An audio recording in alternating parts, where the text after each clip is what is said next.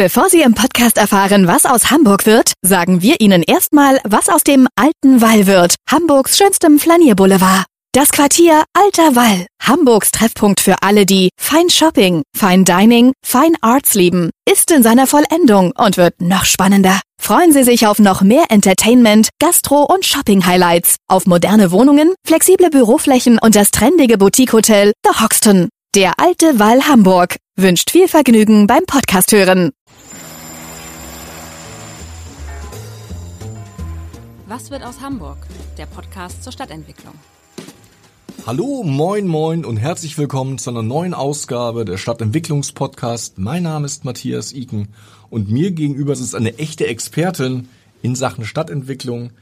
Sie leitete das Bundesinstitut für Bau, Stadt und Raumforschung, lehrte lange am Institut für Stadt- und Regionalplanung der TU Berlin und hat seit Sommer vom Bürgermeister Peter Tschentscher eine echte Herkulesaufgabe umgehängt bekommen.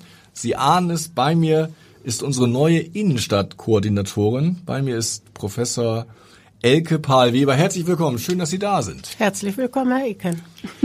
Ja, Frau Pahl-Weber, wenn ich so ein bisschen Ihre Biografie nachkram, habe ich gesehen, Sie haben an der Ostsee gelebt, in Hamburg und in Berlin.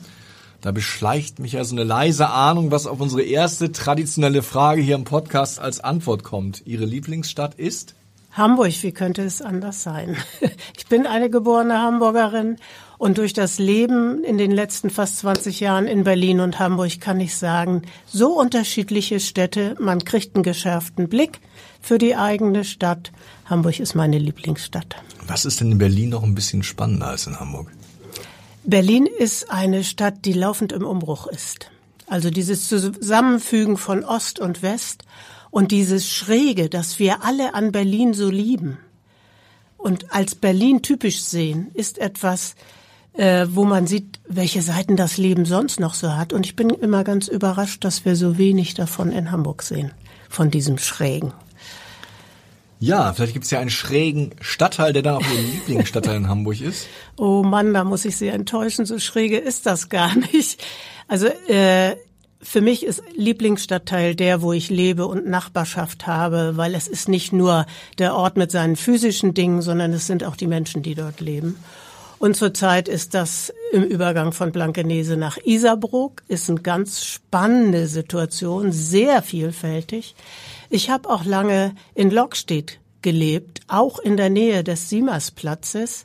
Und selbst an so einem verkehrsumtosten Ort gab es Nachbarschaft, gab es Orte, wo man sich getroffen hat. Und das sind so meine Lieblingsorte.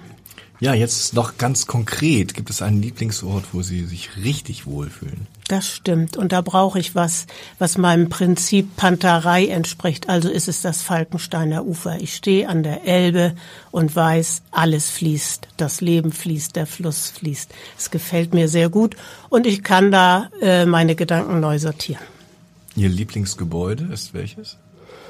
Es gibt ganz viele, aber ich habe mir gedacht, ich sag jetzt mal die Hamburgische Staatsoper. Ich finde es einfach grandios, dass Hamburg offenbar ja wohl in Deutschland die erste Stadt war, die eine privat geführte Oper hatte und dass das durch privates Engagement nach der Zerstörung im Zweiten Weltkrieg auch wieder entstanden ist und dann von dem Architekten Webers so gemacht worden ist, dass er gesagt hat, wir machen keinen großen Zugang, sondern zwei Seiteneingänge. Der eine vom Land, hat er damals gesagt, der andere von der Stadt. Wir wollen die Menschen in der Oper zusammenbringen. Ich finde, die Oper ist ein grandios großartiges Gebäude. Als Sie gelesen haben, dass äh, Herr Kühne die Idee hatte, die Oper abzureißen und neue zu bauen, ist Ihnen da der da, Kaffee aus der Hand gefallen? Ja, so ungefähr. Da ist fast eine Träne runtergelaufen, ja. Aber jetzt dürfen Sie einmal mit der Abrissbirne durch Hamburg fahren. Welches Gebäude trifft es? Ich fahre das ist keine Retourkutsche, nicht? Die ich fahre mit der Abrissbirne in die Abstellhalle. ich reiß keine Gebäude ab. Ich bin felsenfest davon überzeugt, dass alles, was wir haben, ein Grundstock dafür ist, es gut auch weiterzuentwickeln.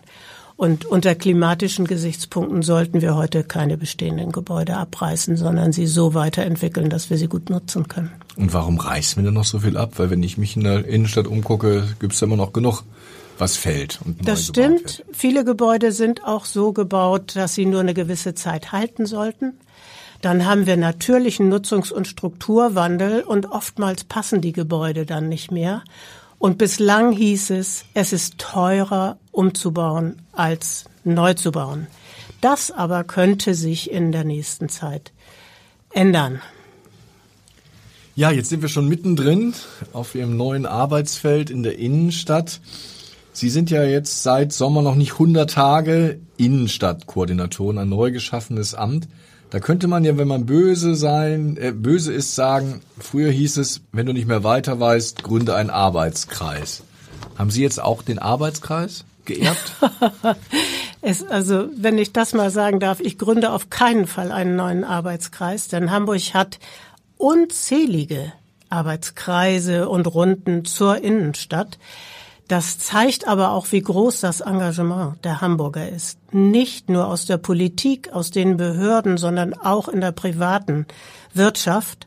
Und häufig äh, ist es, oder nicht häufig, es ist immer wieder so, dass das nicht abgestimmt ist. Und ich glaube, ich bin ganz fest davon überzeugt, aus diesen ganzen Initiativen können wir einen guten Transformationsstrang für die Innenstadt schmieden, wenn wir sie zusammenbringen, also die Arbeitskreise, die es gibt, nutzen und Ideen aus den anderen reinbringen und so die Menschen dazu bringen, nochmal zu sagen, was machen wir jetzt zuerst, was machen wir gemeinsam und vor allen Dingen, wie verstehen wir eigentlich, warum die anderen ihre Sachen so wichtig finden? Mhm. Bedeutet das, Sie sind zuerst einmal Moderatorin, die also viel zuhört und versucht, verschiedene Interessen zusammenzubringen? Oder sind Sie Vordenkerin, die auch stark Impulse in diesen Prozess reingeben soll? Ich bin äh, für die Kommunikation da. Also diese Strukturen miteinander zu sprechen, sich zu verstehen, zu verbessern. Und meine Erfahrung über viele Jahre ist, dass man das nicht kann, wenn man von der Sache nichts versteht. Also man muss schon auch noch eigene Vorstellungen haben, die man da mit reinbringt. Ich habe jetzt eine Reihe von Gesprächen mit all diesen Initiativen und Arbeitskreisen geführt und mein Eindruck ist, dass das auch in Hamburg gut funktioniert, es mhm. neu auszurichten. Fangen wir vielleicht mal mit dem Status quo an, denn davon geht ja alles aus, wenn man Dinge verändern, koordinieren will. Wie sieht denn ja der Status quo auf? Also wie schwer ist die Aufgabe? Wie geht's der Innenstadt? Aus meiner Sicht geht's der Hamburger Innenstadt auf keinen Fall schlecht. Aber sie hat ein paar Probleme, die auch viele andere Innenstädte haben. Der Einzelhandel ist schon vor Corona äh, durch die Digitalisierung in einen Transformationsdruck gekommen. Und das merken wir an wechselnden Besatz in den, St äh, in den Straßen, wo die Läden sind, an der Frage, was wird online gekauft, was wird vor Ort gekauft. Lange waren es die Bücher, die online bestellt wurden. Da hat es jetzt zum Beispiel einen Wandel gegeben. Die Menschen gehen gerne wohin, wo sie Bücher in die Hand nehmen und kaufen können. Dagegen äh, ist der Onlinehandel zurzeit im, im Textilbereich stark angewachsen. Sich darauf einzustellen, ist eine wichtige Aufgabe der privaten Entwickler. Also welche Läden wo sind, das kann die öffentliche Hand gar nicht bestimmen. Sie kann nur sagen, hier dürft ihr Einzelhandel betreiben.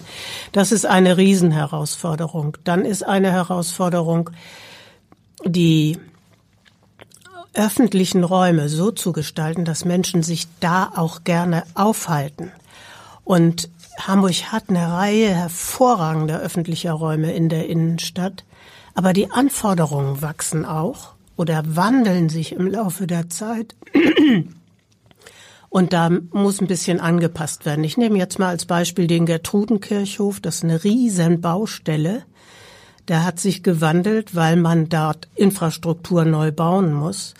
Und die Stadt hat jetzt gesagt, wir begrünen den Platz. Wir machen da Aufenthaltsqualität. Und ich bin immer mal da, wenn ich durch die Innenstadt gehe, also relativ häufig und sehe, dass es sehr gut angenommen wird. Also die Gestaltung des öffentlichen Raumes ist ein wichtiger Punkt in der Herausforderung. Es gibt noch weit mehr Herausforderungen, aber auf die kommen Sie von ganz allein zu Auf die komme ich sicher noch, weil Sie haben den Handel schon angesprochen. Hamburg hat eine relative Monokultur an Handel, weil man nach dem Krieg ja auch Jahrzehnte aufs Wohnen verzichtet hat. Muss da nicht also wirklich äh, quasi das Innere nach, äußer, nach außen gekehrt werden? Dass wir also da Sie mehr Bewohner in die Stadt bekommen? ja, Sie meinen Wohnen in der Stadt. Genau. Ich selbst finde das auch wichtig, wobei wir uns das ganz genau angucken müssen. An welchen Stellen kann wie gewohnt werden? Hamburg hat sich das zum Programm gemacht, hat sogar aufgestellt und sich klar gemacht, was ist in den letzten zehn Jahren an Wohnungen dazugekommen. Es ist was dazugekommen. Aber es ist nicht viel gewesen. Es ist nicht so viel gewesen, ähm, wenn man das mal beziffern soll. Ups, dann sind es im Jahr 2021 wurden 108 Wohneinheiten fer fertiggestellt. Also es handelt sich nicht um Tausende und Zehntausende, sondern es handelt sich um Projekte, die einzelne Quartiere qualifizieren können. Und das ist auch der Punkt bei dem Wohnen in der Innenstadt. Man kann nicht zwischen Kaufhäusern wohnen, ohne eine Wohninfrastruktur zu haben. Als Einzelperson vielleicht eine gewisse Zeit. Aber Paare, ältere Menschen, die Nachbarschaft brauchen, die brauchen auch so ein Stück Quartier. Da kann ich auch wieder den Gertrudenkirchhof als Beispiel nehmen, denn dahinter ist das Gertrudenviertel, da wird auch noch ein bisschen gewohnt. Da ist viel Büro und es besteht die Möglichkeit, diesen Platz als Treffpunkt auch zu wählen. Aber die Zahl 108, wenn ich da mal kurz Mhm. einhaken darf, ist natürlich vor dem Hintergrund dessen, was nötig wäre, viel zu wenig. Man sagt jetzt so roundabout 15.000 Bewohner in Alt- und Neustadt. Das ist ein bisschen mehr, 1.000, 2.000 mehr, als wir im absoluten Tief hatten, aber immer noch viel zu wenig, um wirklich Leben in die Stadt zu bringen. Haben Sie so eine Zielzahl, wo wir hin müssen? Also 20, ähm, 25, wir, 30? wir müssen uns genau verständigen. 108 sind fertiggestellt worden 2021. In Planung sind weit mehr. Also in Planung sind ungefähr 900, gut 900 Wohnungen. Und äh, ich denke, so bei 1000, 1200 ist dann auch das Limit erreicht. Wahrscheinlich werden wir gar nicht viel mehr schaffen können in der Hamburger Innenstadt. Und wir müssen uns klar machen, dass wir das als äh, Element von misch gemischten Strukturen brauchen, aber die Hamburger Innenstadt eben schon seit vielen Jahren keine mehr ist, in der gewohnt wird. Nehmen Sie Lübeck, da gibt's viel Wohnen traditionell in der Innenstadt. Eine solche Situation lässt sich vermutlich in Hamburg nicht herstellen, sagt niemals nie, aber ich würde mal sagen, in den nächsten 10, 15 Jahren eher nicht. Das ist ja ganz interessant. Also Sie sagen, man muss auch realistisch sein und sagen, dass manche Forderungen, die auch sehr gerne immer in der Öffentlichkeit erklingen, eigentlich unrealistisch sind, denn wir können jetzt nicht auf 30, 40.000 Bewohner in der Stadt kommen. Also ich, ich gehe im Moment davon aus, ich würde mir sehr wünschen, der eine oder andere private Investor nimmt sich mal ein Projekt vor. Das würde ich sofort begleiten, um zu zeigen, was geht, auch was es heißt für den öffentlichen Raum drumherum. Das würde ich sehr gerne machen. Die Suche danach, wo hat es so einen Umbau gegeben, zum Beispiel von Warenhaus, von Büro, Weder in der Innenstadt noch in den Stadtteilzentren haben wir bislang ein gutes Beispiel gefunden. Das heißt, viele reden darüber, aber gemacht worden ist es noch nicht. Vielleicht ist das auch die Schwelle, wenn da wirklich einer mal sagt, ich mache jetzt und ich brauche das und das von der Stadt, wäre es gut. Vielleicht muss man auch noch mal sagen, es wird ja häufig gesagt, die baurechtlichen Bedingungen sind nicht ausreichend. Wir können das gar nicht realisieren. Man muss sich schon mal klar machen, dass Hamburg zu den ganz wenigen Städten gehört in Deutschland, die ja planungsrechtlich die Voraussetzung geschaffen haben. Also normalerweise ist ja im Kerngebiet Wohnen nur ausnahmsweise zulässig. Hamburg hat das geändert und an bestimmten Standorten kann man bis zu 35 Prozent Wohnen erlauben. Damit ist schon mal die größte Schwelle geschafft. Wenn jetzt die Hindernisse im Bereich der Bauordnung liegen, äh, Feuerschutz, äh, getrennte Erschließung und so weiter, ist das ein ganz schön dickes Brett. Denn Bauordnung ist Ländersache. Da kann man nicht einfach von, vom Bund sagen, mach mal ein Gesetz. Das müssen die Länder auch machen. Aber ich bin relativ sicher, dass man da rangehen wird. Und wenn ich richtig informiert bin, ist das auch schon in Arbeit in Hamburg. Sie haben ja als Stadtentwicklungsexpertin auch ganz viele andere Metropolen im Blick. Gibt es denn äh, irgendwo in Deutschland, Europa, auf der Welt so Modellstädte, Modellprojekte, wo Sie sagen, das würde ich gerne mit nach Hamburg nehmen oder zumindest teilen mit nach Hamburg? Also ich selbst liebe Kopenhagen. Ich bin fast jedes Jahr da und habe den Prozess der Umwandlung der Innenstadt äh, in eine Fahrradstadt erlebt und habe erlebt, wie der Einzelhandel aufgeblüht ist unter diesen Bedingungen und die Aufenthaltsqualität gesteigert worden ist. Nun ist Kopenhagen deutlich kleiner, kleiner. als Hamburg und man kann nicht sagen, es ist ein Role Model für Hamburg. Aber als Beispiel, es geht, wenn man sich entscheidet, das zu machen, ist das schon ganz gut. Also Sie würden sagen, wenn wir weniger Autos in der Stadt und mehr Fahrräder hätten, wäre die Innenstadt attraktiver? Ja, das kann sein. Also Kopenhagen hat ja über viele Jahre auch eine U-Bahn gebaut. Das wird ja bei uns auch kommen. Da war die Innenstadt wirklich nicht attraktiv. Große Bauzäune, trotzdem von Autos um Toast, der große Verteiler. Ähm, aber über die Zeit, so Stück für Stück und auch mit sichtbar machen, was passiert hier, wo wollen wir hin, ist es gelungen, sowohl die Kopenhagener Bevölkerung als auch die große Anzahl Touristen in Kopenhagen doch am Ball zu halten, in der Stadt zu halten.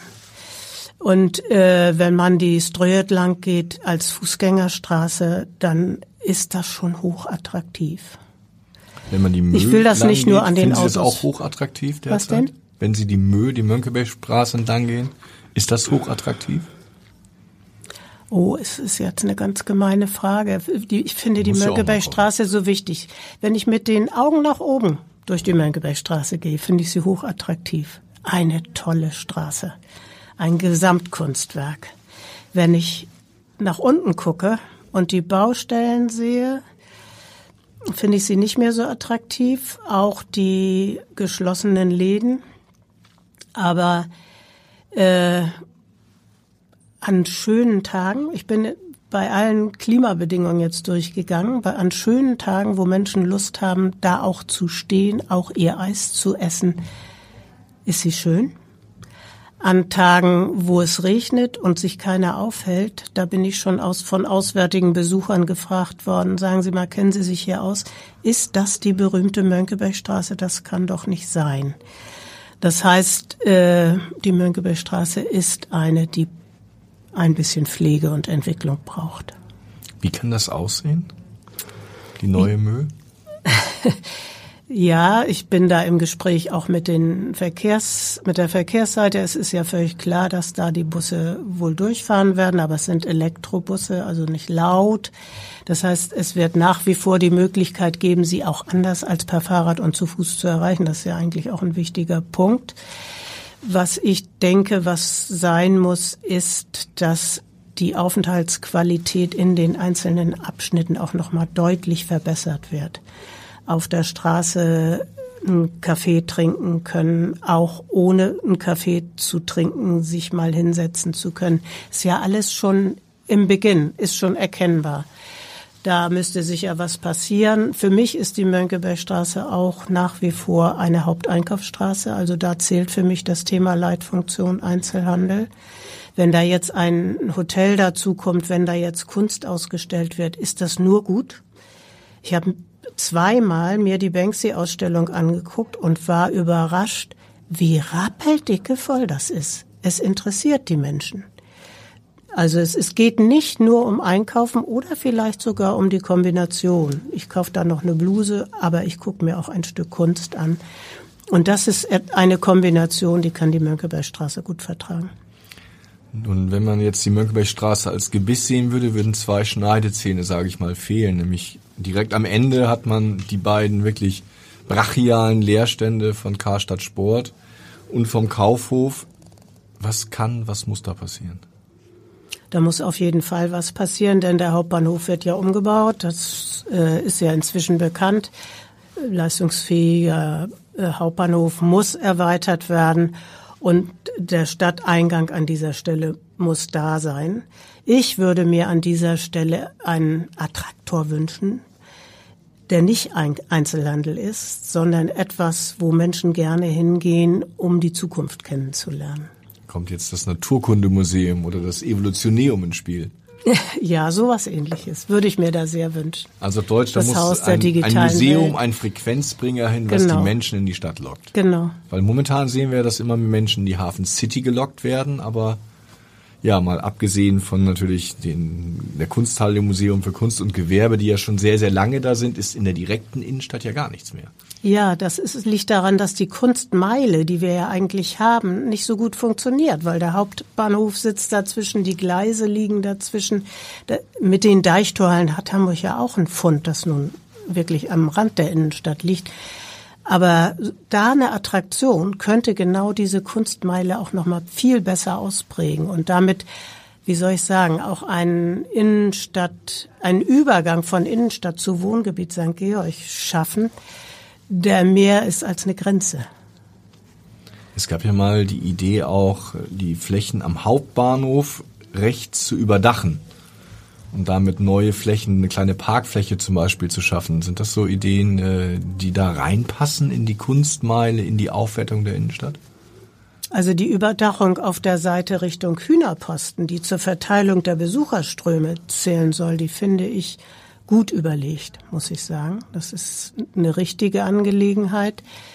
Ein überdachter Stellplatz für Autos wäre wahrscheinlich eher störend, aber es kommt immer auf den konkreten Ort an. Also wie ist die Wegeführung? Wo gehe ich lang, wenn ich von der Kunsthalle zu den Deichtorhallen gehe? Da gibt's ja jede Menge Überlegungen schon. Also ich bin da nicht als Projektentwicklerin gefragt, aber ich möchte schon gerne die Ideen zusammenbringen. Witzigerweise gibt es ja für Hamburgs Innenstadt immer ganz, ganz viele Ideen. Da leben wir auch von als, als Zeitung, als Medium. Aber viele Ideen tauchen einmal auf und dann tauchen sie wieder unter. Stichwort eine Bühne auf der Alster. Ist sowas äh, für Sie eine attraktive Möglichkeit, die Stadt zu beleben? Grundsätzlich ja. Äh, Gerade die Alster ist ein Fund, was Hamburg hat.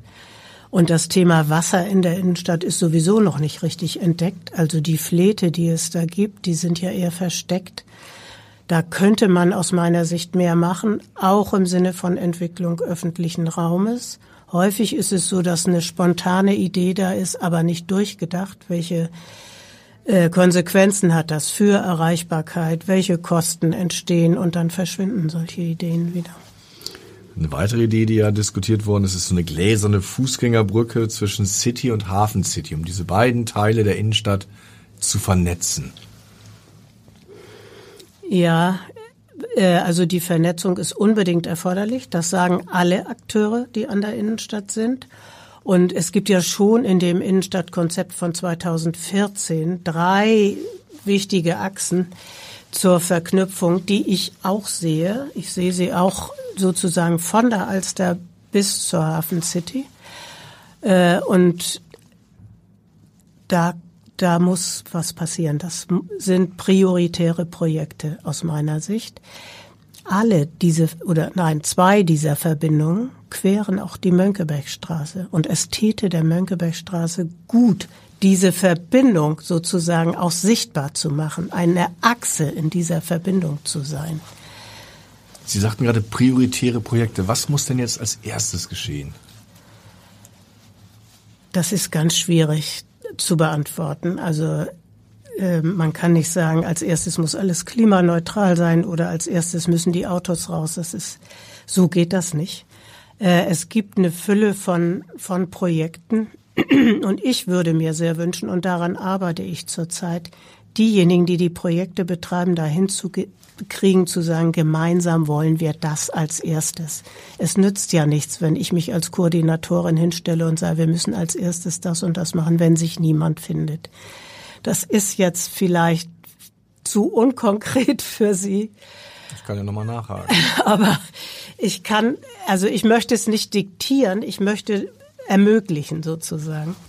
Ja, ermöglichen hängt ja immer davon ab, ähm, wie viel Bereitschaft die Beteiligten mitbringen. Und laufen wir gerade wahrscheinlich in eine Wirtschaftskrise hinein, Spüren Sie da, dass die Bereitschaft und auch die Fähigkeit, sich da einzubringen, schon deutlich nachlässt, weil auch die Grundeigentümer sagen, oh, oh, oh, oh, oh, und die Einzelhändler?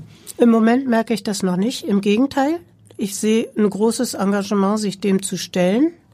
Also was zum Beispiel die Energiekrise angeht, das hat mich sehr erfreut zu sehen, dass man da nicht wegläuft, den Kopf in den Sand steckt. Ähm, und ich denke auch, dass diese Hamburger Konstruktion der Business Improvement Districts für die Geschäftsstraßen da ein gutes Mittel ist. Business Improvement District heißt aber Business für Geschäftsstraßen. Die anderen Themen, Gemeinschaftsorientierung, Wohnen, die brauchen eine andere, ein anderes Format der Entwicklung und möglicherweise eignet sich ja, das ist in Gesprächen an mich herangetragen worden, ich kenne es auch aus Amerika, Community Improvement Districts. Das heißt, das Modell, wie machen wir das? Wer trägt etwas privat bei und was trägt die öffentliche Hand bei, auch für andere Orte als Geschäftsstraßen zu entwickeln? Da werden Gespräche geführt und es könnte sein, dass man sich relativ bald entscheidet, ob man das weiterverfolgen will oder eher nicht. Muss die Stadt auch da stärker an die Bütt? Also in Frankreich sehen wir zum Beispiel, dass da auch Kommunen gezielt einzelne ähm, quasi Erdgeschossflächen anmieten, um sie kostengünstig weiterzugeben an Mieter, die sie da haben wollen. Ist das auch für Hamburg eine Option? Mir scheint im Moment ist es noch gar nicht angesagt weil die Privaten entwickeln ihre Flächen. Grundsätzlich ist es aber eine gute Möglichkeit, um auch das Mietengefüge mal in den Griff zu bekommen, denn die Mieten sind nach wie vor relativ hoch in der Innenstadt. Und sie werden auch gezahlt. Also von daher Schwäche bei denen, die sie betreiben, ist aus der Höhe der Mieten im Moment noch nicht zu erkennen. Also weil Sie sagen Struktur- und Wirtschaftskrise. Wenn Sie sich was wünschen dürften, was müsste denn mehr in die Stadt, damit also die Stadt attraktiver wird? Gerade in die Erdgeschossflächen. Ich würde mir wünschen, dass wir unsere hervorragenden kulturellen Angebote, die wir in der Stadt haben, auch in den Erdgeschossen besser sichtbar machen. Und äh, es gibt ja zurzeit mehrere Studien, die auch in anderen Städten laufen, die auch für Hamburg gut sind. Ist auch ein Thema äh, der Publikation der Bauministerkonferenz für die Innenstädte, in den Erdgeschosszonen stärker wieder auf Manufaktur zu setzen.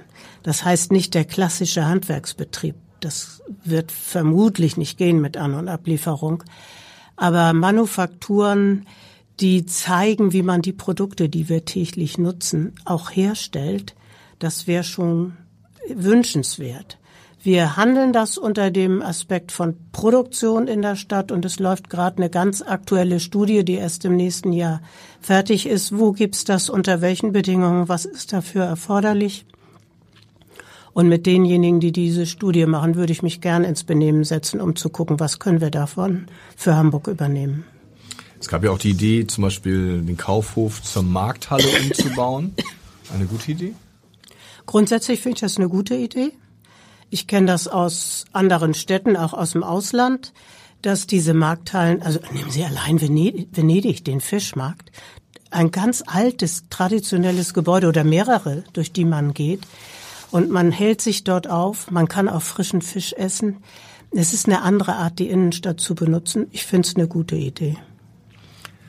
Was ärgert Sie denn, wenn Sie heute durch die Innenstadt laufen? Wir haben eben schon mal so ein bisschen über die Mühe gesprochen, aber die Innenstadt ist ja größer. Wo sehen Sie verpasste Chancen? Wo sehen Sie echt noch so Dinge, wo Sie sagen, oh, das darf doch nicht wahr sein? Ich sehe sie kaum. Was ich mir wünschen würde, ist, dass wir beim Domplatz ein bisschen mehr von der alten Geschichte Hamburgs sehen könnten. Das ist mir einfach zu wenig, um zu lernen wo Hamburg entstanden ist. Und das Gleiche ist am, am Fleet, am Nikolai-Fleet, da wo früher der Hamburger Hafen war, der Kremon. Das, das könnte man wirklich deutlich besser mal in Wert setzen und auch Aufenthaltsqualität schaffen. Natürlich, es liegt an der Ost-West-Straße, die ist laut. Äh, und ich sehe nicht, dass wir sie im Moment abschaffen können. Ich sehe es einfach nicht. Ich würde es deshalb auch jetzt nicht machen. Aber in der Perspektive, äh, solche Orte besser für die Innenstadt darzustellen, muss natürlich auch eine Lösung für die Ostweststraße her. Nun ist ja, ähm, hier passiert ja gerade relativ viel. Hier heißt, das Hamburger Abendblatt zu Hause, nämlich am großen Burster, das Burster-Quartier, Ja. ist wirklich so ein bisschen Neuerfindung an der Keimzelle. Dann gibt's den Hopfenmarkt, der auch dramatisch untergenutzt ist. Was kann denn da irgendwie? Also wenn man quasi bis dahin kommt, dann muss man noch einmal über die Straße springen. Nur vorher endet der normale Bummler, der kommt hier gar nicht mehr hin. Ja, also ich denke, die Überquerung der Ost-West-Straße auch zur Verbindung mit Speicherstadt und Hafen City, die braucht mal innovative Lösungen. Auch wenn der Verkehr dort weiter fließt. Nicht über Brücken und nicht unter Tunneln, das wird heute gar nicht mehr wahrgenommen. Aber den Verkehr anhalten, Menschen rübergehen lassen und weiterfahren lassen in einem gewissen Takt, der zeigt, hier sind Querungen. Es gibt diesen Strom von der Innenstadt. Da Tokio mal, an dieser Kreuzung, die, ja, wo plötzlich alle Autos warten und dann laufen die Leute. das gibt es ja. Die Genau. Straße. London hat das mal ausprobiert mit so einem kreativen äh, Tool haben die das entwickelt, um die, zu dieser Lösung zu kommen, weil es ging eigentlich um eine Brücke. Äh, nee, es ging um einen Tunnel und die Lösung war, wir machen keinen Tunnel, sondern wir lassen mal alle Autos anhalten und lassen die Menschen über den Platz laufen. Es funktioniert. Und ich könnte mir vorstellen, dass man vielleicht in kleinen Workshops oder äh, in kreativen Gesprächen mal da zu Lösungen kommt. Man kann sie ja auch mal ausprobieren. Und wenn es nicht geht, müssen sie verändert werden. Wir müssen nicht die für 100 Jahre gültige Lösung finden. Wir sagten äh, in kreativen Gesprächen, wie schaffen wir es denn? Ich meine, gerade die Hamburger Innenstadt ist ja wirklich die Innenstadt aller Hamburger, anders als in Berlin, wo jeder seinen Kiez hat. Es gibt also, sage ich mal, bestenfalls 1,8 Millionen Menschen, die sich dafür interessieren. Wie kriegt man diese Ideen für die Neuentwicklung?